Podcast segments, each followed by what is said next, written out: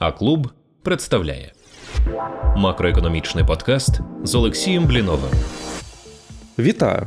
Ми розпочинаємо серію макроекономічних подкастів, присвячених українській економіці. Мене звати Олексій Блінов, я начальник аналітики Сенсбанк. Два десятки років професійно займаюся макроекономічним аналізом.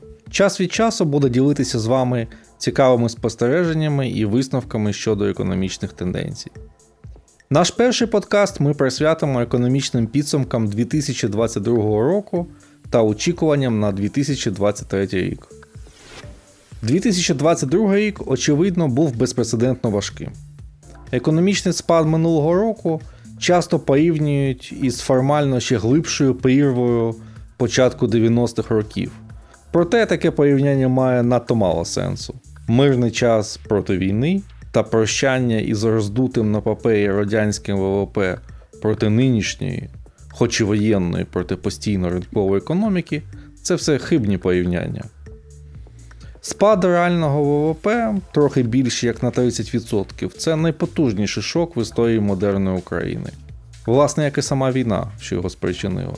Якщо перекладати ці макроекономічні хитрощі на більш зрозумілу всім мову, то українське ВВП втратив у 2022 році чверть свого доларового обсягу.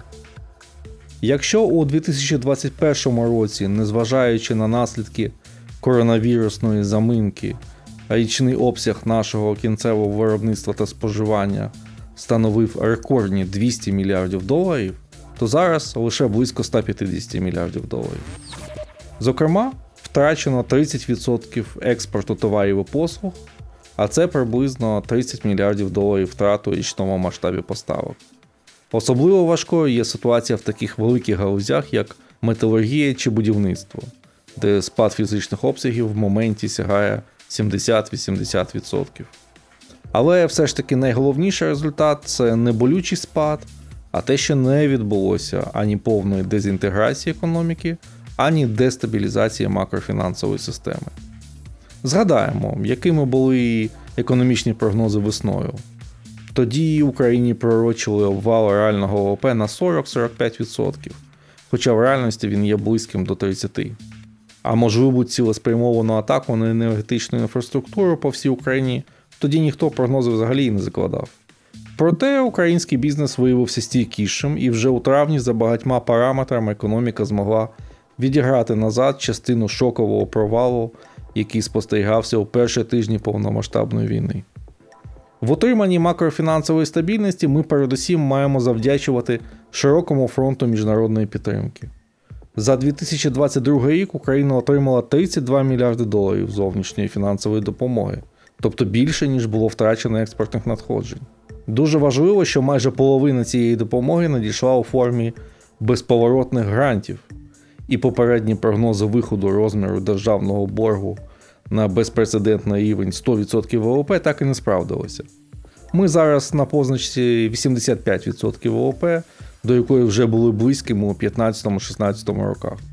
Надходження допомоги дало змогу профінансувати величезний бюджетний дефіцит воєнного часу та повністю закрити діру в платіжному балансі. Зараз золотовалютні резерви НБУ становлять близько 30 мільярдів доларів тобто є навіть більшими за той обсяг, що був перед вторгненням ворога до України торік. Саме зовнішнє фінансування в обсязі 3-4 мільярдів доларів на місяць є ключовою запорукою фіксованого обмінного курсу, який утримують під час війни. Ми перейшли у 2023 рік із певним рівнем економічної стабілізації, хоч і на дуже пригніченому рівні попиту та випуску. І навіть погіршення ситуації з енергопостачанням не змінило ситуацію драматично. Постачальники та споживачі частково адаптуються до нових реалій. До того ж, скоро зима закінчиться і дефіцит електроенергії має стати значно меншим. Інфляція припинила прискорення і має дуже чіткі ознаки сповільнення вже у найближчі місяці. Робота зернового коридору триває, е, запасів врожаю на його завантаження вистачає. Очевидно, що невизначеність залишається дуже високою. Наприклад, діапазон прогнозів щодо динаміки реального ОП на 2023 рік сьогодні становить від спаду на 5% до зростання на 6%. Проте в умовах обвалу минулого року це не є широкою статистичною розвилкою. Насправді, і найкращий, і найгірший з цих прогнозів означає приблизно те саме. 2023 рік буде приблизно таким же, як і 2022 рік. Реальний ВВП буде десь на рівні 65-70% від довоєнного ВВП 2021 року, а номінальний обсяг економіки України збережеться близьким до нинішніх 150 мільярдів доларів. Певна визначеність, як це не дивно, існує щодо обмінного курсу. Наразі для України вже затверджено помітні обсяги зовнішньої підтримки, що забезпечують збереження статус-кво. Зберігається невизначеність щодо фінансування від Міжнародного валютного фонду, проте на тлі вже наявного потоку фінансування вона не є вирішальною. Політика фіксованого обмінного курсу, схоже, влаштовує практично всіх полісімейкерів і зберігатиметься упродовж певного часу в осяжній перспективі, особливо коли увагу монетарної політики прикуто до інших питань, де зайві курсові рухи тільки заважатимуть.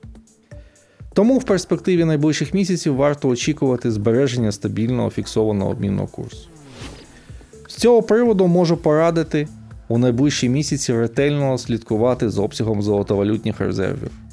Його оприлюднюю щомісяця. Якщо він у першому півріччі 2023 року з якоїсь причини зменшиться до 25 мільярдів доларів або менше, тоді варто дійсно стривожитися щодо обмінного курсу. Перегляд курсової політики, найімовірніше, можливий не раніше середини 2023 року, разом із можливим переглядом монетарних рішень. Так, не виключено, що влітку відбудеться незначне коригування курсу за обставинами.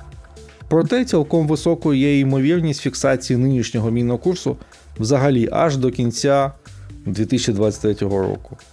Наразі прогнози офіційного курсу на кінець 2023 року сконцентровані у діапазоні від 36,6 до 43-44 гривень за долар, де нижня межа відображає віру в непорушність статус-кво, а верхня оцінку найбільш ймовірного значення курсу в разі його лібералізації.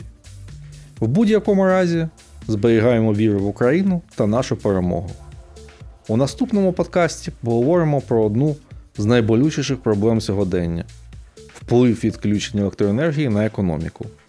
Отже, до скорої зустрічі. На все добре. Макроекономічний подкаст з Олексієм Бліновим.